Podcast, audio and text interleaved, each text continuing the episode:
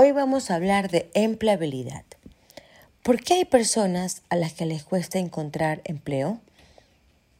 Hay personas que pasan años buscando trabajo y otras que cuando se quedan sin empleo de inmediato vuelven a ser contratadas. ¿Por qué ocurre eso? Porque somos el resultado de nuestras creencias. Nuestras creencias influyen en las posibilidades de que encuentren o no encuentren trabajo.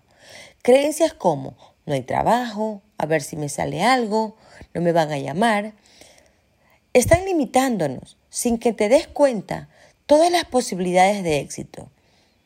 Si crees que no hay trabajo, te vas a esforzar menos en conseguirlo. A la actitud se le unen dos grandes factores, como son la constancia y el esfuerzo. Queremos resultados y queremos resultados ya. Sin embargo, dejamos de esforzarnos.